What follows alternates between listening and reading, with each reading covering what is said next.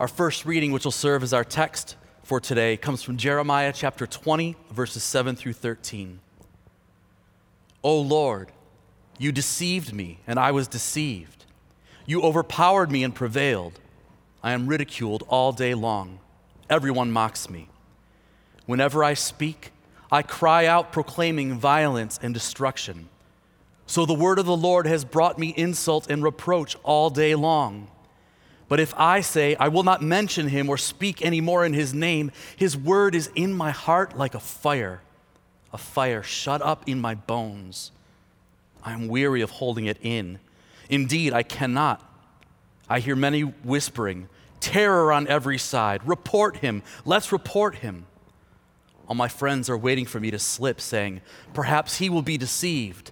Then we will all prevail over him and take our revenge on him.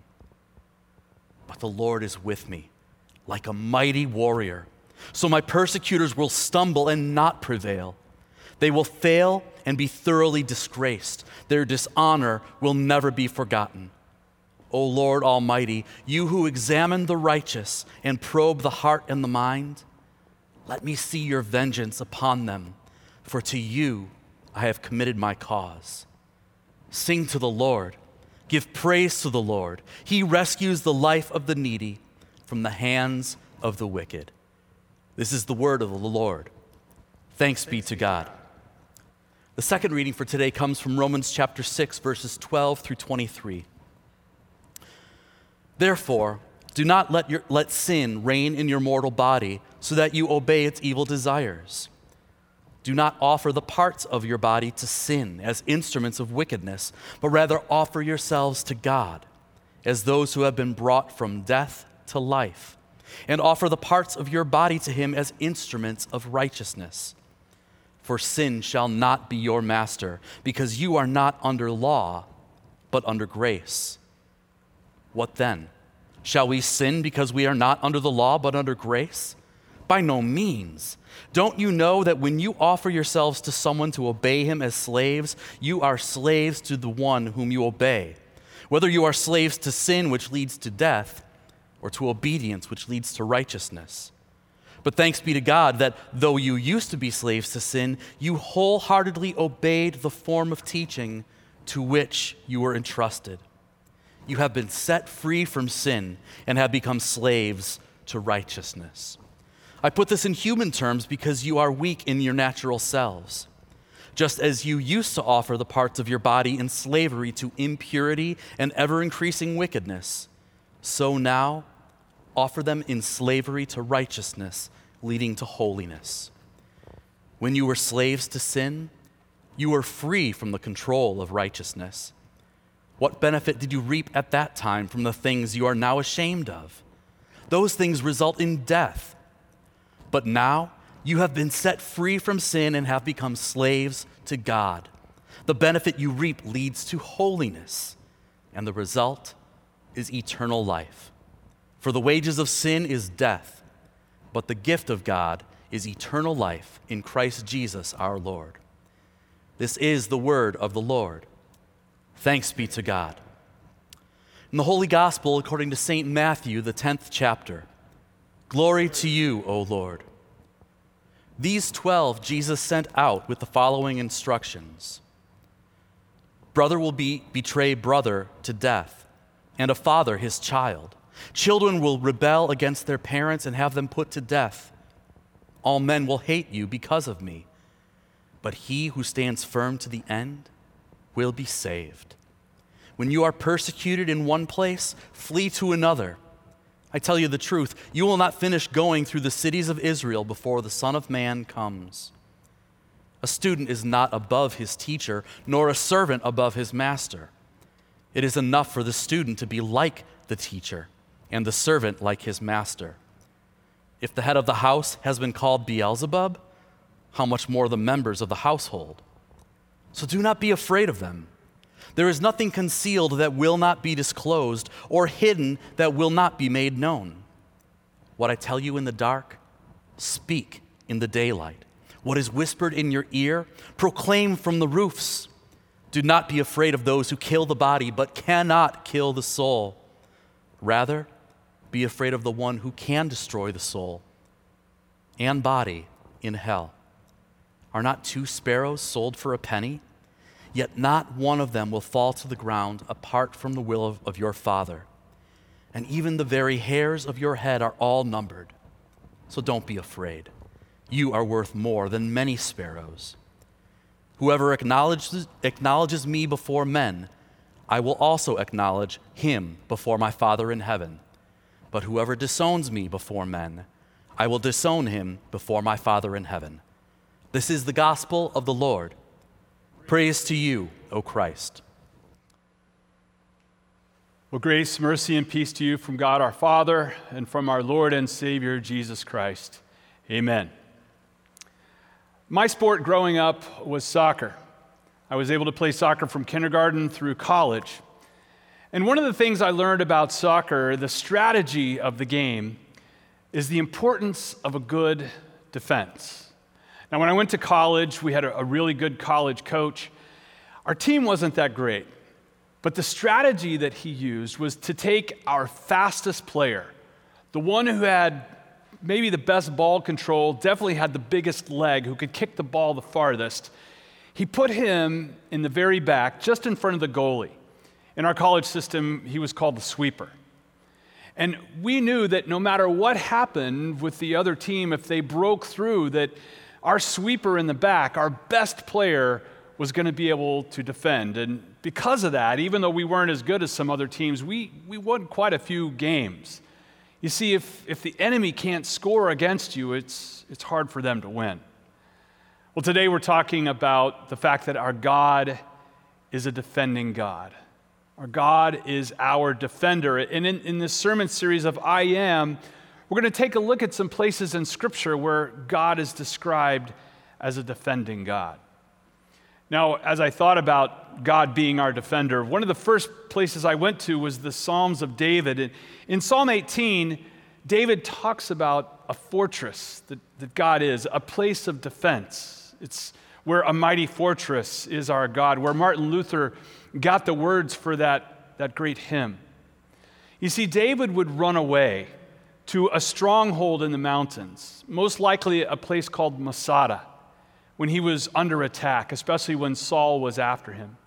And David would go there to find a fortress, to find a defense from the earthly struggles that he was going through. Well, in 1 Samuel, the prophet Gad went to David to challenge him for his running away from his problems and, and seeking a, an earthly defense. And he told David that it was required that he would go back to Judah, go back to Jerusalem, because it wasn't, it wasn't a, a fortress in the mountains that was going to be his defense, but that the Lord, Yahweh, would be David's defense. And so David wrote in Psalm 18 The Lord is my rock, my fortress, and my deliverer.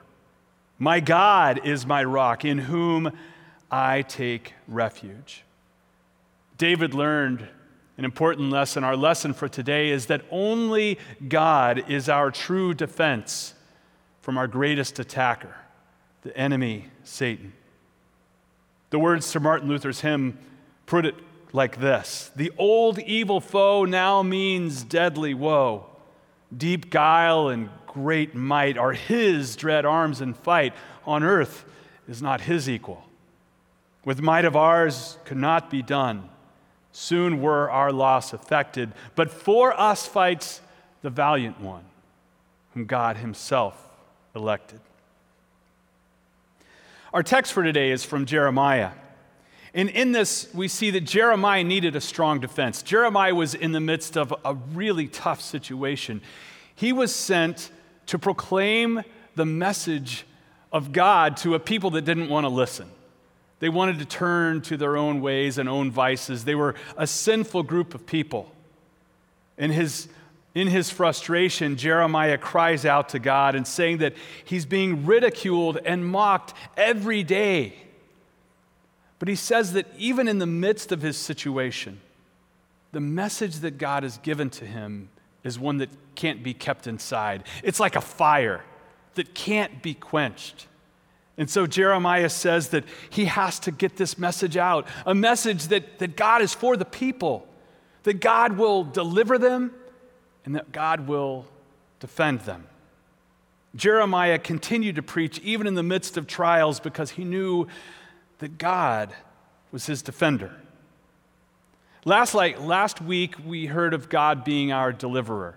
He's delivered us from sin, death, and the devil, and today we focus on the continued defense that God gives to us over those enemies, the ongoing action. You see, Jeremiah pointed not only to a deliverer that would come, but to a God that would continue to defend his people. It's a storyline that we see repeated throughout Scripture that God defends his people. And it begins with his very first people, Adam and Eve. Even though they rebelled and fell into sin, were cast from God's presence in the garden, God still defends them as he makes for them clothing out of animal skins to defend them from the elements. God defends his people, Noah and his family, from the flood.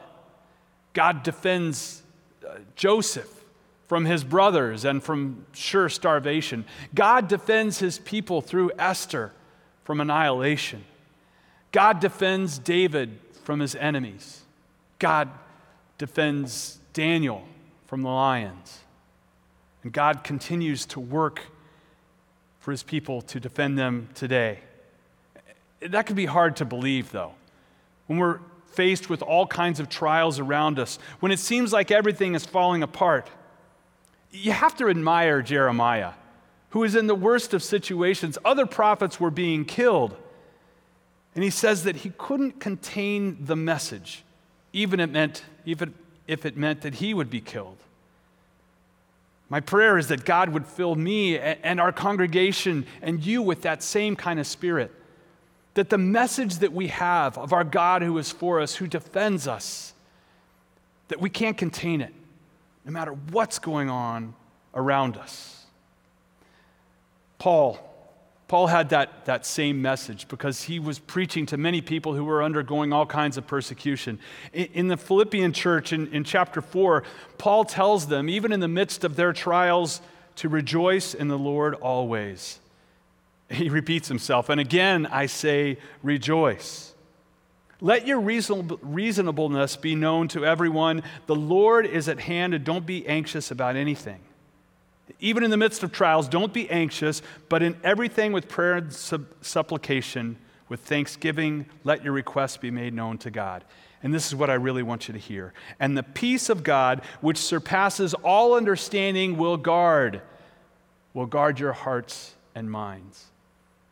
You see, the peace of knowing that our God is for us, that He loves us, that He has grace for us, amazing grace, that He has delivered us, and that He continues to guard us with His peace. He will defend us. I want to circle back to our text for today because peace was something that you would think would be far from the reading that we had from Jeremiah. Jeremiah is an interesting character. He was dealing with the people of God just before they were going to be sent into exile in Babylon. And so the message is, is not being listened to, and, and the people of Judah experience the consequences of their rebellion as they are taken into captivity. But in the midst of this horrible situation, in the middle of Jeremiah, it's called the book of comfort because it points to the fact that even though God's people desert him, he never leaves them. That God is there to bring peace and defense, even in the midst of their exile. And we see it as Jeremiah proclaims, even in the midst of what he's going through, he proclaims, God, I'm going to sing your praises because I know you're for me. Now, where do we flee for our defense today? I mean, we saw David who would go into the mountains wouldn't it be nice to have something tangible like a, a fortress, a fortress of solitude you could go to, or, or maybe it's just a heavy blanket that you curl up in the couch underneath? Where do we go for our defense? Where do we go when we're under attack? Sometimes it can feel like we're at, under attack on all sides by all kinds of things coming at us, like we're under siege. Sometimes we're under attack for righteous reasons like Jeremiah. But at other times, it's different. Satan will attack us with our own faults and, and with our brokenness in order to tear us down. We can attack ourselves, beat ourselves up. But I think in our sinfulness, sometimes Satan can play a trick on us, like he did with David. You see, we can start to think that we're above reproach and we can do whatever we want. So even the truth, when spoken to us, can feel like we're under attack. We can claim that we shouldn't be judged, don't judge anyone, or be held accountable for our actions. For many, the church is that place of truth that exposes them, so they want to run away. I think we all run away inside sometimes. Maybe our defense is, is dealing with the hard truths of life through all kinds of distractions, through social media, through alcohol or drugs and prescriptions, through sexual temptations or, or overindulging in entertainment. But God's word comes to us today and says, go away from those, those defenses that, that are apart from the Lord and run back to his truth. Run back to the truth that God is for you, even in the midst of your brokenness, that he has defeated our great accuser, and he has defeated the effects of his, of his works of death. He has overcome our sin, and God defends us on every side. The psalmist in Psalm 46 put it this way God is our refuge and strength, an ever present help in trouble. Therefore, we will not fear though the earth gives way, though the mountains be moved into the heart of the sea, though its waters roar and foam, though its mountains tremble at its swelling. What Jeremiah realized is, is the message that he was proclaiming to others was also a message for himself that God was for him. And that truth is to believe no matter what people around you think, whether he didn't take a poll to see if this was going to be a message received or not by over half the people. Actually, I think 99.9 of them rejected it. He didn't wait to see how many likes he was going to get, how many follows, or how many swipes. Jeremiah had confidence to know that God was for him, God was on his side. And God continues to defend his people today. So, what does that mean for us, for followers of Jesus Christ? Well, we see what it meant for Adam and Eve, our first parents. Even though they sinned, God was still there for them. You see, removed from the garden, God was working working in the immediate, but also working towards his plan of salvation through the one who was to come. It's easy for us to say, well, you know, I, have I've been away from God, I, I've rejected him. How can he ever love me? My sin is too great. And, and we would be right to say that that's what we deserve. But that's the amazing thing about our God, our defender, is that we don't get what we deserve. When we've been delivered from sin, we don't have to be enslaved by its desires anymore or by its effects. You see, God comes to us through Jesus Christ. And He comes to us today to remind us of that goodness, of that amazing grace as we gather to hear His word, whether it's virtually or, or in person. And as we receive His gifts of, of baptism and Holy Communion, where we are reminded that God is there for us, for you and for me. It's what kind of puts meat on the bones of our faith that no matter what we've done, our God still loves us. He has not left us alone. On that final day, called Judgment Day, we'll all stand before a righteous judge. It's our Heavenly Father. And we'll be required to give account for all that we've done. Everything will be exposed, nothing will be hidden. And it's then that we will need our defense. The one who will stand, the one who did stand for us on the cross to take our punishment for our crimes that we have committed against God. It's this defender that is the most important position in your life. There's no way on our own that we could stand against the accusations of Satan. In his last ditch attempt to take us all down with him, he will accuse us with everything we've ever done.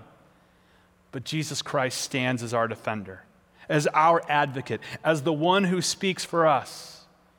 John says in 1 John chapter 2 if anyone does sin, we have an advocate with the Father, Jesus Christ, the righteous one. Jeremiah put it like this in chapter 50. He said, There is a Redeemer that is strong. The Lord of hosts is his name, and he shall thoroughly plead their cause. But for us fights the valiant one, whom God himself elected. Ask ye, who is this? Jesus Christ it is. Of Sabaoth, Lord, and there's none other God. He holds the field forever. Amen. Amen.